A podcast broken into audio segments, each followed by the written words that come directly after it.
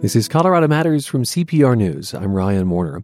A Denver landscaping company says it can't find enough workers who are American citizens, and so it relies on seasonal help from Mexico using visas that Congress has made harder to get. This company is CoCal Landscaping, and it was recently profiled in the Washington Post. Tracy Jan reported this story here in Colorado, joins us now from DC. And hi, Tracy.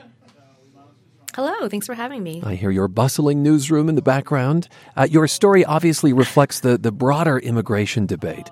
Uh, opponents of more legal immigration or those who want to crack down on illegal immigration say that uh, those folks take American jobs. So I'm curious, how many imported workers are we talking about at CoCal Landscaping and what kind of work are they doing here?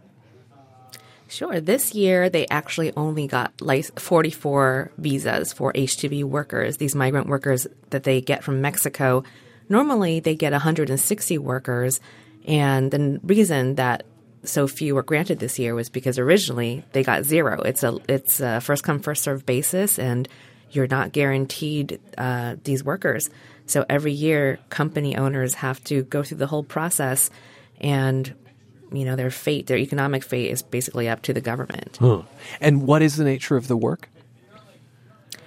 These guys are coming in to do landscape work, so they're fixing sprinkler systems. They're under, you know, they were. I was out there with, with them one day. Um, they're doing landscaping. They're trimming hedges. They're cutting the grass. It's actually really rough work, and it was really hot out there um, the last week of August when we arrived from Mexico. And they're doing this at businesses, private homes, what? CoCal does commercial landscape. So Got we it. were at a reservoir. Uh, it was a municipal reservoir where we were, where I was watching them edging the lawn. Um, they're also doing. It's called construction work, but they're not building houses. They're planting trees, digging holes, um, beautifying the landscape, and at, it's also at apartment complexes as well and condo complexes. Of all of the companies to choose across the country, why this one? What was so compelling about CoCal's story, do you think? it, frankly, it was Chuy Medrano and his openness. He invited me. Actually, I met him in Washington when he was out here with the National Hisca- Hispanic Landscapers Association. This is the owner. and he was. T- he's the owner of the company, correct? Je- Jesus Chuy Medrano, and he was telling me about how difficult it was for them to keep American workers, and that this year he really had to try harder than ever to hire Americans because he didn't get any H 2B visas. Um, he was recounting how he basically took anyone who walked in the door. He was so happy that they were willing to give his company a chance. He had raised the pay. And sometimes people quit after training just within three days. Sometimes people lasted for three weeks or just a few months.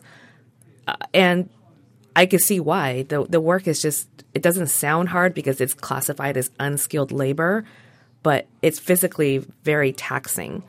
I talked to one uh, American young guy who graduated from community college, and he said every day he would come home on his bed and just collapse without eating dinner. And you know, his grandfather, who had been a landscaper, told him this is a job for tough guys. And by the end of my time there, uh, he had quit. It was his last. He came to collect his paycheck, and he was a little embarrassed that he just couldn't cut it. Uh, you talk about the economic fate of companies resting on how many of these workers they can import. And uh, you also say that, that this particular business, this landscaping business in Colorado, lost $1.7 million in contracts because it was short staffed in the spring and early summer when it couldn't get the temporary work visas that it wanted. So this, this really does have an impact on CoCal's business. Um, uh, That's right. So Go ahead. In July, President Trump's administration actually lifted the number, lifted the cap, the visa cap. So normally there's 66,000 for the whole year. They added an extra 15,000 over the summer, which is why Chuy Medrano was able to get these 44 workers in there. And, you know, fr- frankly, the president's companies have, uh, stand to benefit as well. They import uh, migrant workers for some of his golf courses as well as Mar-a-Lago. And, um, yeah, it's, it's, companies who don't get them are at a competitive disadvantage because they can't do as much in as short of a time. They can't be as efficient. So it was natural for the CoCal's competitors in Colorado to pounce. Let's talk more about American workers. Um, so you say that he had raised salaries in the past with the idea of attracting more domestic workers. Uh, we actually reached the owner of the company, Mr. Medrano, and asked why not, you know, raise them f- further to attract more American workers. We have. I mean, we double the pay. I mean, uh, I pay what my industry supports. I'm a high. I mean, I, I'm paying the same or better than my peers. My salaries went up uh, 40% in the past two years. American citizens, they got choices. They can work with me until they find something that they suit them better. He also told you that not enough American workers view his landscaping jobs as careers. Um, I wonder, uh, from your vantage point, Tracy Jan of the Washington Post, uh, why you think that is. What what it is about American workers that means they're so hard to either A, hire, or B, retain, because retention is a real problem too. Right. Colorado is uh, in a particularly unique situation because the unemployment rate in the state is one of the nation's lowest, if not the lowest. And, you know, his job pays $14 an hour. The guy that quit that I met told me that he was going to go work at Home Depot and get $14 an hour driving forklifts. It wasn't a as physically demanding of a job. Um, secondly, it's a seasonal job, and so it's not a year-round guaranteed pay. So very few Americans can survive on a seasonal job for fourteen dollars an hour. Um, that said, Chuy Medrano has a pipeline to get some workers into management, so he would be paying them through the winter, paying them more actually, maybe $20 an hour or more shoveling snow. But he can't keep all of the workers from the summer into the winter because there's just not enough labor. Yeah, this is really interesting because um, the the point I gather from your reporting is that if he's able to hire these seasonal workers from Mexico, that actually spells some opportunity for American workers who can rise into management positions, uh, managing those workers. A little bit of a dynamic I, I wasn't aware of. I'll say that we asked the owner of this landscaping company in Colorado uh, if he'd consider hiring workers who are in the U.S. illegally uh, he said that he uses e-verify to make sure that him his employees are here legally in part because he doesn't want to get caught and risk making it even harder for him to get approved to bring in legal workers from Mexico. Uh, I, I, want to focus too on the aspect of your story uh, dealing with the workers themselves, their backgrounds, where they come from. Uh, in a video on the Washington Post site, you show Yair Solis, who has worked for CoCal Landscaping here in Colorado for six summers in a row. Pero generalmente mi familia pues sí se queda triste porque no estoy con ellos. Pero pues Generally, I think my family's sad because I can't be with them. But the most important thing is that there's something to eat and an income. They get used to the idea that we have to wait to see each other.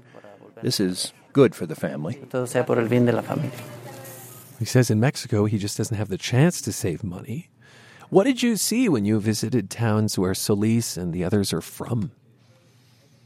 Yeah, so we actually met up with all of the workers in Ciudad Juarez, right over the border from El Paso. Some of these guys had traveled more than a day, more than 25 hours to get to Ciudad Juarez on their own dime for the chance of getting this visa. Now, the company had applied for these visas, but there was no guarantee until they were interviewed and fingerprinted at the U.S. consulate there. Um, a lot of these guys were cab drivers they were cooks, they were farmers, and they survive on a paycheck to paycheck basis. They have school fees to pay, you know, just all the normal costs of feeding a family. Hmm. Oftentimes, they're the sole breadwinner of the family. Um, at one point, one of the men who has three daughters got a surprise letter in his luggage from his daughter. I believe she was nine.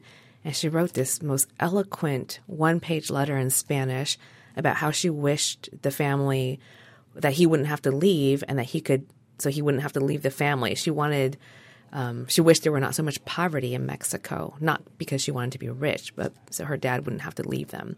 But he could And stay. you know, it was very emotional. He he cried. Uh, these workers are on a temporary visa called an H 2B, and as much as a lot of business owners rely on them to get seasonal workers, they have been controversial. Why, do you think? people think that they take jobs away from Americans, and um, in some cases, they probably do. There were reports that Americans had interviewed for some of the jobs at Mar-a-Lago, and they were never followed up on. I mean, they were they had applied to a uh, Mar-a-Lago job via a fax number that was in a newspaper advertisement, and they were never called. So some people think that company owners don't try hard enough to recruit Americans. There's also a lot of abuse of these workers because they're kind of um, they're, they are tied to the company. Some people view them as indentured servants. So it's really the the employers have a lot of discretion here, and some owners like Chuy Medrano treat them really nicely, almost like family. Others not so much. That is not universally true, you say. I'm curious what other industries rely on these H 2B visas heavily. I'm certainly aware of the ski area uh, use of these Right. visas. What else? So fisheries, landscaping is probably the number one um, dep- most dependent on these uh, visas. Oh. Fisheries, um, tourism, so hotels, resorts, obviously ski resorts. In the summertime, the vineyard in Martha's Vineyard in uh, off the coast of Massachusetts. I mean, this summer, a lot of there has been a lot of reports about how everything from restaurants to hotels were very, very short staffed, and people had to chip in to do more work in order to get through this season. Some restaurants weren't even open until dinner time because they didn't have the staff to wash dishes and open during breakfast and lunch. And the situation is that there were fewer of these visas in 2017 than in 2016 because Congress didn't allow Correct. returning seasonal workers to come back without counting against the cap. Uh, that had a limiting effect. What what is the future of the H two B visa program look like right now? I think that the lobbyists, the business owners, obviously would like the Congress to expand the number of visas available, or at the very least, lift the returning workers cap. Um, however, the chances of that happening in this political climate are very is very unlikely. So we'll see what happens in December. And why do you think it's unlikely? Just that fear of, of taking American jobs? there's so much anti-immigrant sentiment out there and granted these are not immigrants these are migrant workers who are returning to their countries at the end of this season some uh, company owners are saying it would even be helpful just to know that they could have these visas for more than one year so they could at least budget for it um, but it's very hard to get anything done in washington these days And the December timeline is that connected to the budget bill? correct Yeah. that's right so they have another chance to renegotiate this Well, for the thanks. next fiscal year. Thanks so much for sharing your reporting with us, Tracy. Appreciate it. Appreciate your interest. Thank you. Tracy Jan covers the intersection of race and the economy for the Washington Post. She joined us from the newsroom there, and she wrote about a Denver landscaping company, CoCal Landscaping, which has struggled to find workers who are U.S. citizens. When we come back, the Colorado scientists who are getting a better handle on Puerto Rico's landslides. This is Colorado Matters from CPR News.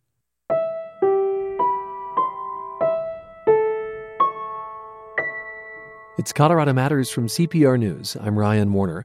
Landslides in Puerto Rico, triggered last month by Hurricane Maria, wiped out many of the island's mountain roads, and that's made it harder to distribute aid. Meanwhile, here in Colorado, a team of scientists is pinpointing where landslides did the most damage to help guide relief efforts. Jonathan Godt leads this team with the U.S. Geological Survey's Landslides Hazards Program. That's in Golden. I didn't even know that, Jonathan, that that was in Golden. Welcome to the program. Good morning. When you think of hurricanes, I think you often think of flattened buildings, storm surges, perhaps, not necessarily landslides, but that's a real issue in Puerto Rico, huh? Yeah, and so one of the big other factors with a hurricane is, excuse me, the heavy rainfall.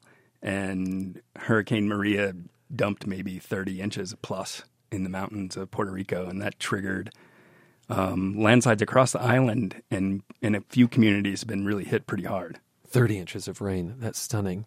You are trying to figure out where landslides have buried roads or buildings in Puerto Rico. Uh, how do you go about doing that from Colorado? yeah, and so what we're doing is using satellite imagery, so uh, provided by, interestingly, a Colorado company, Digital Globe, and uh, aerial photographs to basically comb over the mountainous areas and map those landslides. And what we've done so far is really just try to get a, a broad sense. So we're not mapping each and every landslide. That would be impossible. There's tens of thousands probably. Tens so of we're thousands. trying to, yeah, tens of thousands. And uh, I mean, there's some of them are small, but some of them are good size too. But really to try to get a sense of the communities that have been, you know, most impacted and which transportation infrastructure has been most impacted, for instance. And is this a before and after type thing? In other words, you have images before the slides and then after, and you compare those? We do, but in the post Hurricane Maria imagery, the landslides are really stark. They're very easy to identify. Um, basically, the foliage and all the vegetation on the island, or a good part of the island, has been stripped off, so you can actually see the ground. And in a tropical place like Puerto Rico, that's really unusual. But the landslide just stick out there, these small brown specks in the photographs. And the imagery we use is digital, and we use computers, and so we can zoom in and out like you would on Google Earth with those. I see. It makes sense that uh, these powerful landslides would carry the trees and the greenery with them, and so they become very obvious to you as you look at them. And um, you say some are small, some are larger. There are many, many of them. What are the main impacts, effects of these landslides on people, would you say? Yeah, and just to clarify a point I made earlier, the reason we can see the ground from the in Puerto Rico is because of the wind. So the hurricane, the winds were you know more than 100 miles an hour, and they stripped all the leaves off the trees, so you can actually see the ground. Huh. So we look at other photographs before the hurricane. I mean, you just see a sea of green, basically, the treetops. he also asked the, about the landslides. What are we looking for in terms of impacts? What have they done? Well, the pr- most dramatic impact is probably the just destruction of the transportation network. Uh, most of the roads in the mountains of Puerto Rico are just narrow little mountain roads. You know, not that not that dissimilar from what we have here in Colorado, but they've either been destroyed or buried, or you know, the culverts have been damaged, and the roads are just impassable by a vehicle. Um, the other impacts we see is, is homes, eh, or what we can see in the imagery is are buildings that have been hit by landslides, and some have been partially buried, and some have been pushed down the hill in, in a few places.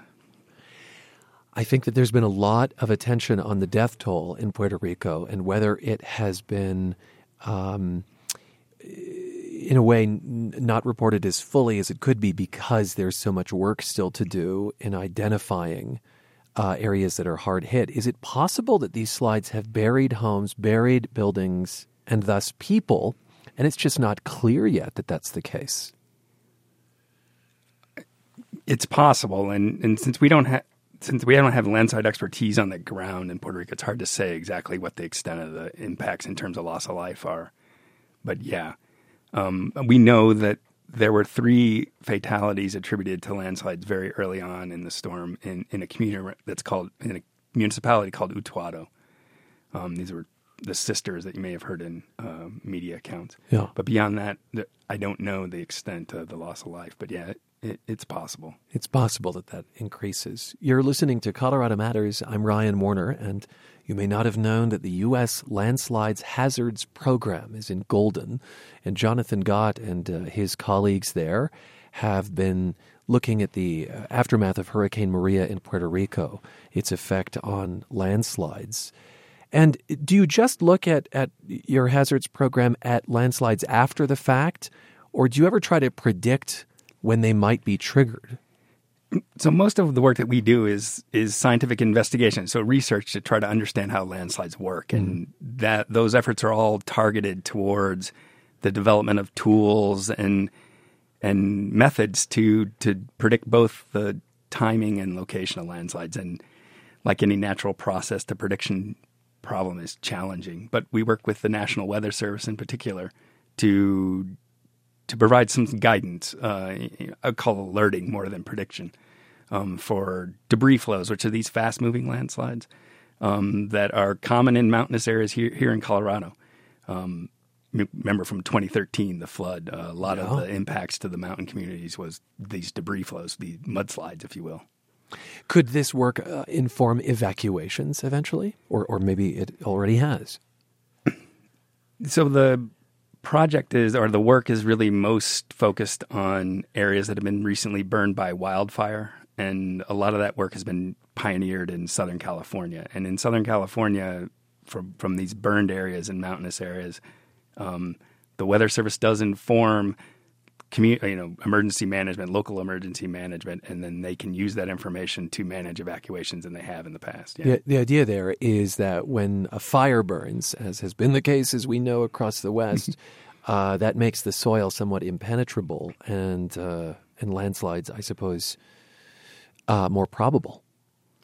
Yeah, that's exactly right. So the fire not only removes the vegetation, but it can change the physical properties of the of the soils and it, rain that falls on those burned soils doesn't infiltrate. It doesn't penetrate, as you said. It it, it runs off, and so mudslides, debris flows, whatever you want to call them, and flash flooding become much more common, much more, uh, in some ways, frequent. Uh, you can say a garden variety rainstorm that wouldn't normally cause problems. That you know, if it hadn't been burned, that falls on a burned area can really create a mess. So this is not just an issue after hurricanes, but after wildfire as well. Thanks so much, Jonathan, for being with us. Yeah, thanks for having me. That is Jonathan Godt. He's with the U.S. Landslides Hazards Program in Golden, talking about the aftermath of Hurricane Maria and potentially of those western wildfires this season.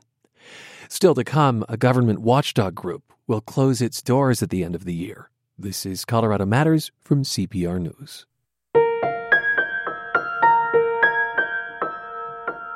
You're with Colorado Matters from CPR News. I'm Ryan Warner. Very few Americans say they can trust the government to do what's right. The Pew Research Center puts it at about 20%. A nonprofit called Colorado Ethics Watch has served as a watchdog for the last 11 years in the state. But because its funding has shrunk, it will close at the end of the year. Executive Director Luis Toro is here to share some of the group's accomplishments and ways everyday citizens can help keep the system clean. Welcome to the program. Thank you for having me. So, when Ethics Watch goes, who will mind the store?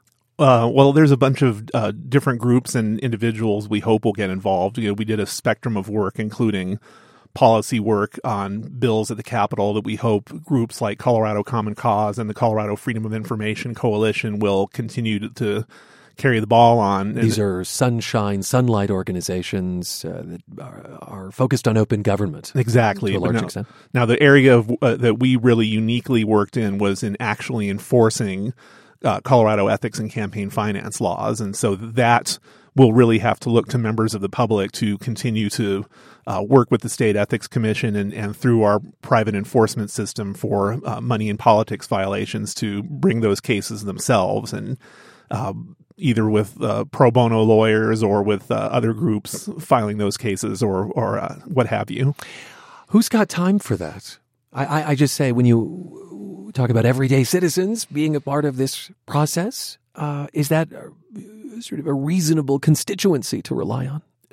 that's a really good question, and I think a lot of people don't have time. But I've been surprised over the 11 years. Well, actually, I haven't been there for the whole 11 years, but over the years, I've been surprised at how many people do take the time, especially as you get more local. The the, the closer the level of government is to the people, the more time people invest in uh, p- paying attention to what they do has been my experience. So you see a lot of people uh, paying close attention to their city government and then maybe less to the state government and maybe even less to the federal government.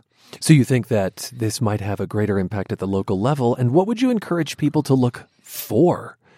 Where are the vulnerabilities, particularly well, in, in local Colorado government? Sure. Well, the, the, I think that I mean, there's a couple, we've really worked in two major areas: ethics and campaign finance, and they're, they're obviously related. But campaign finance refers specifically to election money and ethics is the ethical behavior of a public official in office and I, I, the generally speaking, if if something seems like a conflict of interest to you, it it uh, it's worth looking into. Uh, it may turn out that our conflict of interest laws are weaker than you think. That that often happens.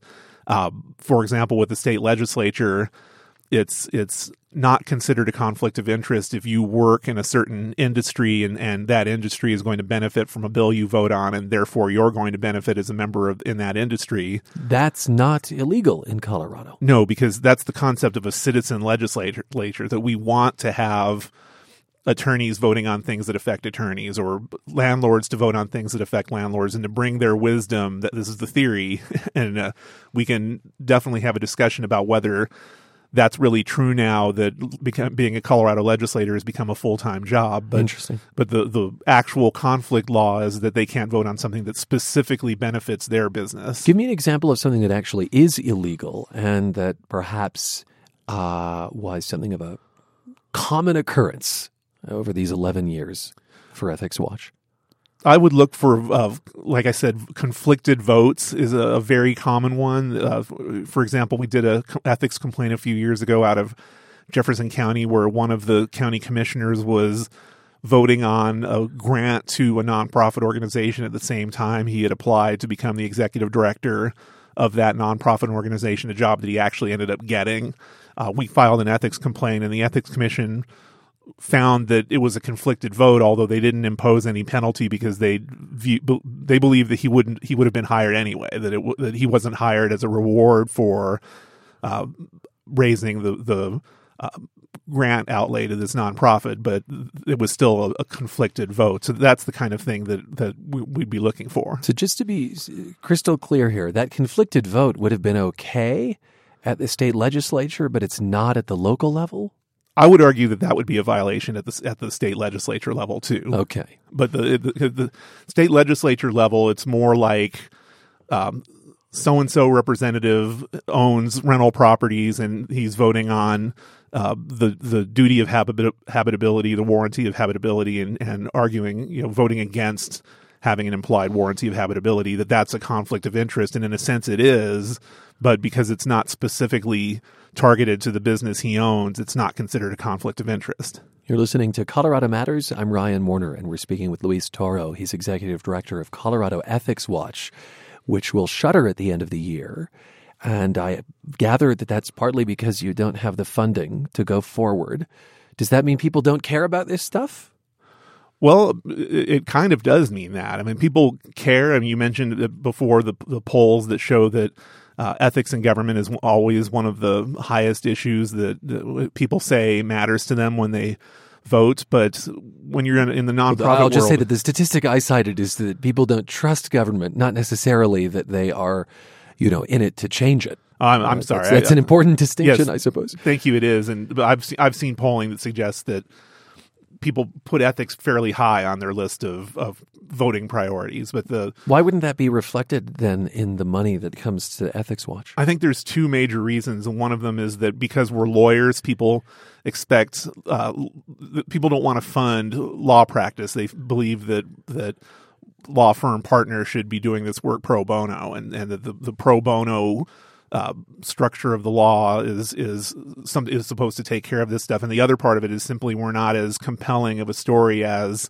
you know relief for hurricane victims or or things like that, where there's an immediate need and, and really concrete examples of of uh, how you're going to do good on the ground, as opposed to a more abstract, encouraging, clean government kind of approach. You talked about the slack you want people to pick up, and uh, we referenced in particular conflicts of interest. It seems to me that campaign finance, which is the other big focus, uh, has been for these 11 years, uh, is, is a little thornier, maybe a little harder to parse out for the average citizen.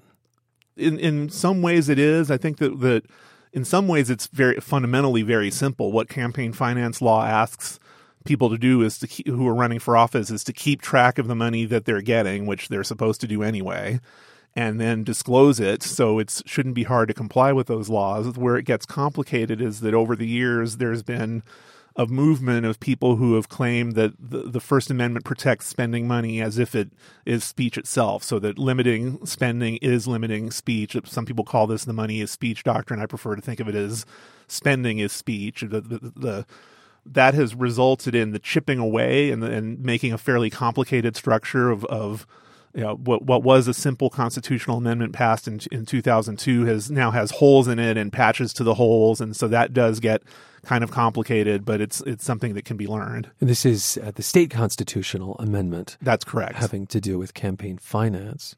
You mentioned earlier the ethics commission in Colorado. Uh, is that not a, a body that is on the hunt for cases? It's merely one that receives cases. Then.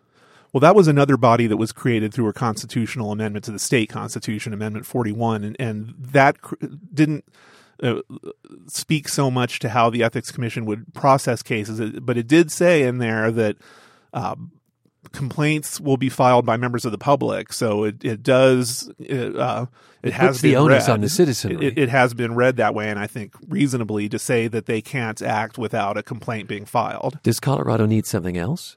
I would prefer a system where we, we, were like a state like Montana, which has a commissioner of fair political practices, or other states where the ethics commissions have more uh, enforcement authority to look for violations affirmatively and investigate them themselves. Would that have to be a constitutional change, or could that be a legislative change? I think that some of the some could be done through the existing framework as actually a regulatory change by the uh-huh. Secretary of State. Some could definitely be done by statute, but of course, the best solution to problems with a constitutional amendment is another constitutional amendment to address those problems and the holes that have emerged in the state constitutional amendment since 2002. Which could be referred from the legislature or it could be uh, signature gathering um, among the populace. Um, there have been claims that Ethics Watch was targeting Republicans in making its complaints and overlooking possible violations by Democrats. What do you say to that?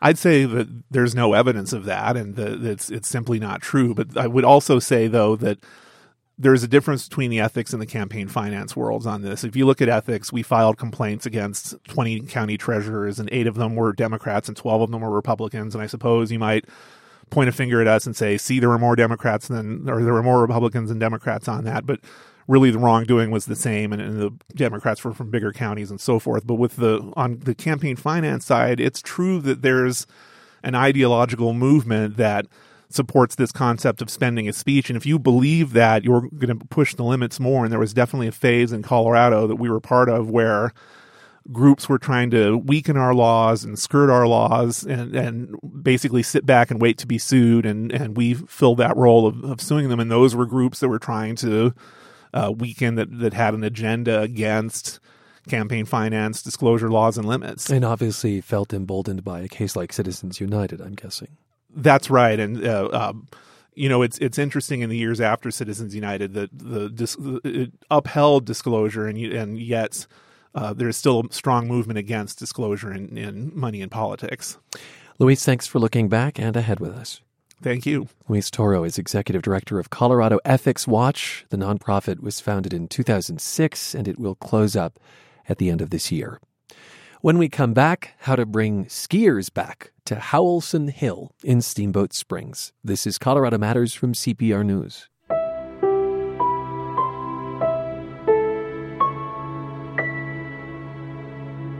It's Colorado Matters from CPR News. I'm Ryan Warner. Lift tickets can lead to sticker shock, and their prices often go up each ski season. But at Howelson Hill, a small historic ski area in Steamboat Springs, the cost may drop a lot. Think pocket change. Steamboat City Council President Walter Magill is on the phone with me. Hi, Walter. Good morning, Ryan. You want to drop the cost of skiing from $25 to $1 for some skiers, which may strike people as strange because Howelson is currently losing money. And yet, this is a really storied spot. It has the most complete natural ski jumping complex in North America. It's been the training ground for 88 Olympic skiers, and it has sent more skiers to international competitions than any ski area in North America. How can it be losing money and skiers? That's a good question, Ryan. Well, we lose money because it also operates just revenue. Well, let's take it slow here. It loses money due to the fact that we don't have enough people buying tickets down there. It's a training ground as well for the Steamboat Springs Winter Sports Club that was last year voted the best ski club in the country. And so the ski club does utilize both the Nordic trails and the Alpine trails within their training. Operationally, the city has to operate the lifts, they have to maintain this infrastructure, they have to groom the hill. And so this year we're tasked with replacing a snowmaking line, and that's going to be $750,000. Ouch. So just our hours, but we don't have enough people using the hill. You don't have enough people using the hill. Why, why not, do you think? You know, it's a couple of questions. I think that people don't think of Howelson Hill as a destination ski area, which comparably in size about 500 acres. It only has 14 runs. Some of those are strung together and has, but it does have about 20k of Nordic trails, groomed Nordic trails down there. And I think part of the reason is because people don't view it as a destination resort, so they don't compare it to coming up to Steamboat Ski Area or the, the Silverthorne area with the I 70 corridor and the ski areas in that area. However, it's a great training mountain. It's a great uh, learning facility for skiing. And So- we don't have a lot of lifts as well. We have one chairlift and one pommel lift on the mountain. So I think overall people don't view it as a ski area in comparison to other skiers in Colorado. Okay, so that may be why it's not drawing people from afar. How do how do locals use it? Much? Well, locally they don't use it much, and that's kind of where I came up with the idea for the dollar tickets. Was to get people to understand it is a public park down there. We think of the whole Howelson complex as four seasons of fun down here. And we think we have one of the best parks in the country. We have extensive mountain bike trails and running trails, certainly. There's hiking facilities, and the trails are it's a huge network back here that flies to the other side, so you can do one 26 mile loop that we have for running race, a marathon there, and we have biking. But in the skiing, people think it's just for Winter Sports Club, but no, it's a public facility. And uh, perhaps And, uh, they see the, the $25 to ski for, you know, an hour or so too steep. So you are proposing this Exactly. dollar lift ticket, I think uh, just for locals, is that right? Well, it is for Routt County and Moffat County residents. Uh-huh. There's people there. Steamboat Springs is six square miles, and you can get on the other side. And there's a neighborhood called Steamboat Two and Silver Spur. And although those people in Routt County, they all consider themselves Steamboat Springs residents. And even our neighbors in Hayden and Oak Creek, those people would be welcome to the mountain as well. I mean, everybody's welcome, but we like to give the discount. And so we reached out to Moffat County because there's a lot of people that work in Steamboat Springs that live in Moffat County, the Craig area. So is dropping tickets for those folks to a dollar just a gimmick? like, you, you know, here you are getting to talk about Howelson Hill on Colorado Matters, or, or do you think that it's a viable plan that the council will approve and that will perhaps change people's perception of this place? I think certainly we have an ability to approve it this year. And is it a one off? Because the question is asked, that's a good question. How do you get back to try to generate revenue here? Is it a $5 ticket? Is it something like that? But is it, certainly it's not $20 target because people won't use it. There's downtown employees that want to come over and ski. Maybe they can't get up to the mountain, but it's a nice powder day and there's some fresh snow.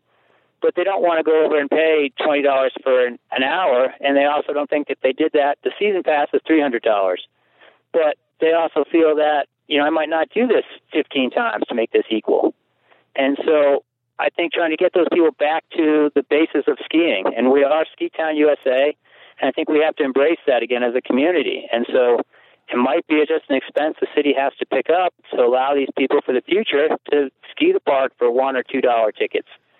It used to be that way back in the 80s, and it was certainly the economy was different, but inflationary prices have changed things too. But at twenty five dollars, there's not people taking their kids over there for a little morning ski on a Saturday, and there's not retirees or people with night workers coming down and just Nordic skiing for a couple hours. And I think since the whole community pays to operate this ski area, it's about three percent of our annual budget. Oh, wow. And the, the community ought to embrace and be a welcome at the hill. I want to say that a two cent cigarette tax was successfully used to help fund Howelson Hill in the 1940s. Have you looked at other options? Like, is, is I don't know, a bond issue on the table? Well, there is a bond issue because we need to replace the chairlift this summer, and a chairlift is estimated about three million dollars. Now, I don't think the community is ready right now to just put one point. They talked. We talked about in council to make the city pay for half that, one point five million dollars.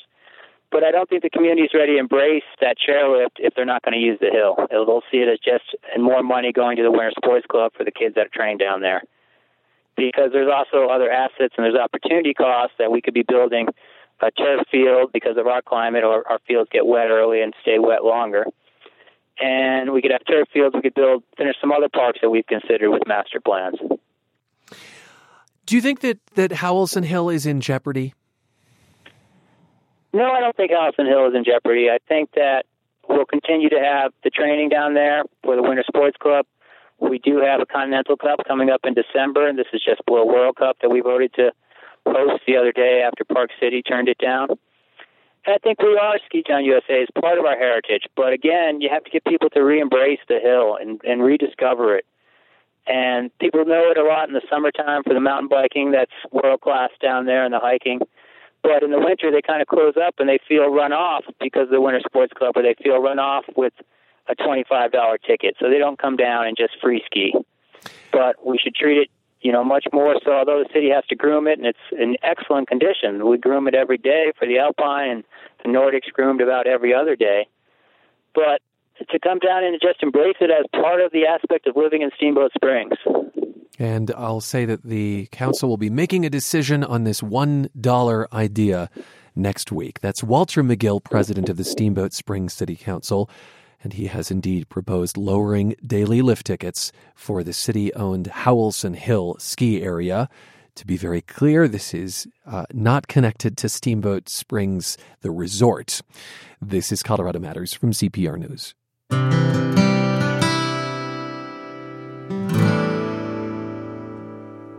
12 animal heads are on display in Denver's Civic Center Park. They're big, they're bronze, and they're by China's most famous and most controversial contemporary artist. CPR Arts reporter Corey Jones has the story.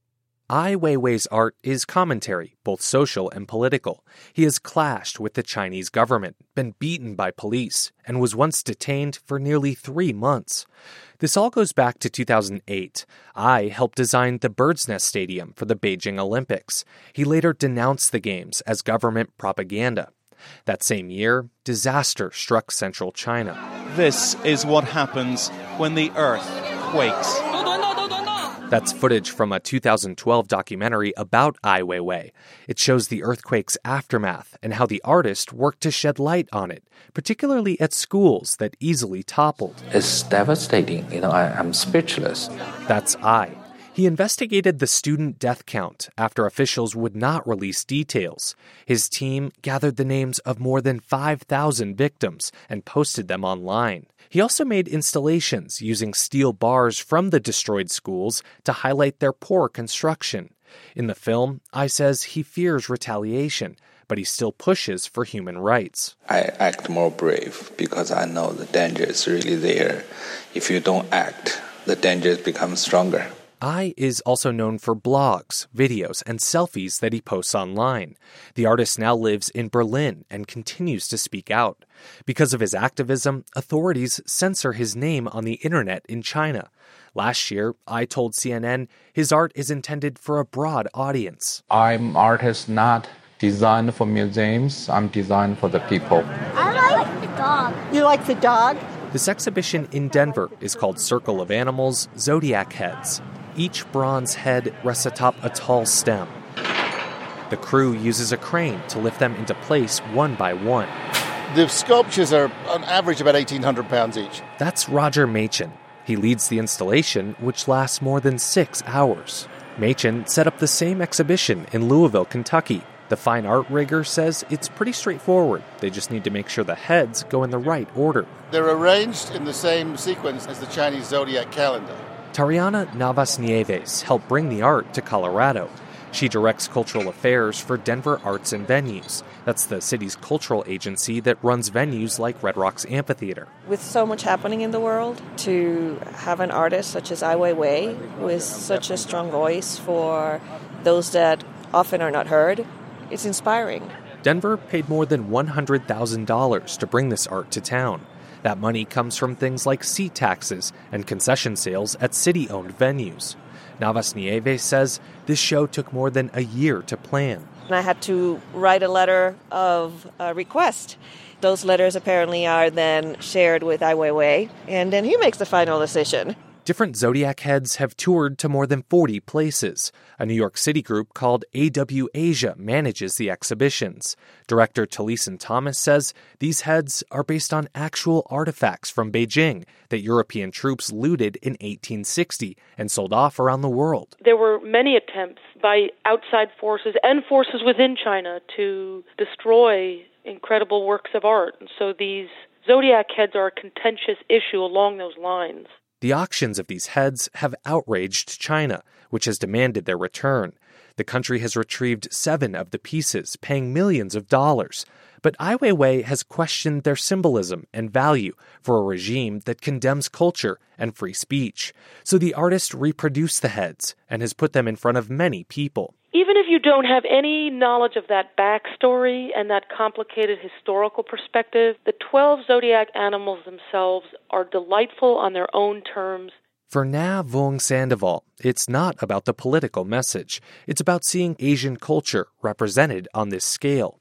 During the Vietnam War, she and her family fled to the United States. Now, Vuong Sandoval serves on Denver's Asian American Pacific Islander Commission, which will help with outreach for this exhibition. We're not the most visible community, and to see someone who looks like us, who has similar backgrounds and upbringings, it brings us tremendous cultural pride to see that. The exhibition will be up until mid October of next year.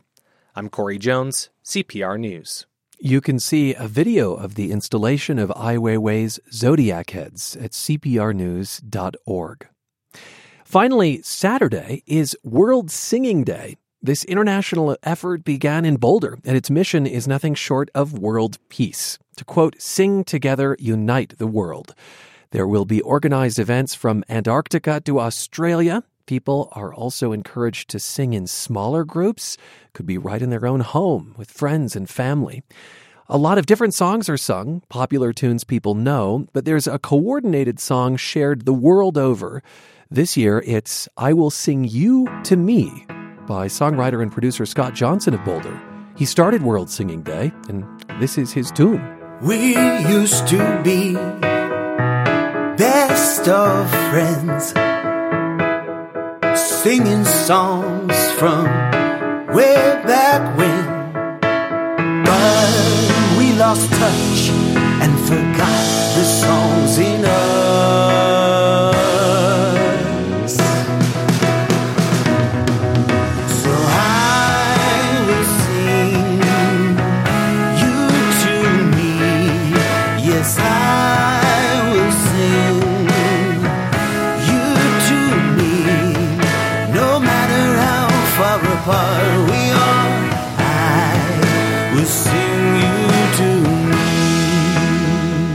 I will sing you to me. Vocals there by Eric LaChapelle. The idea, of course, is to add your own voice. World Singing Day is Saturday, with local events in Loveland and where the whole thing started in Boulder.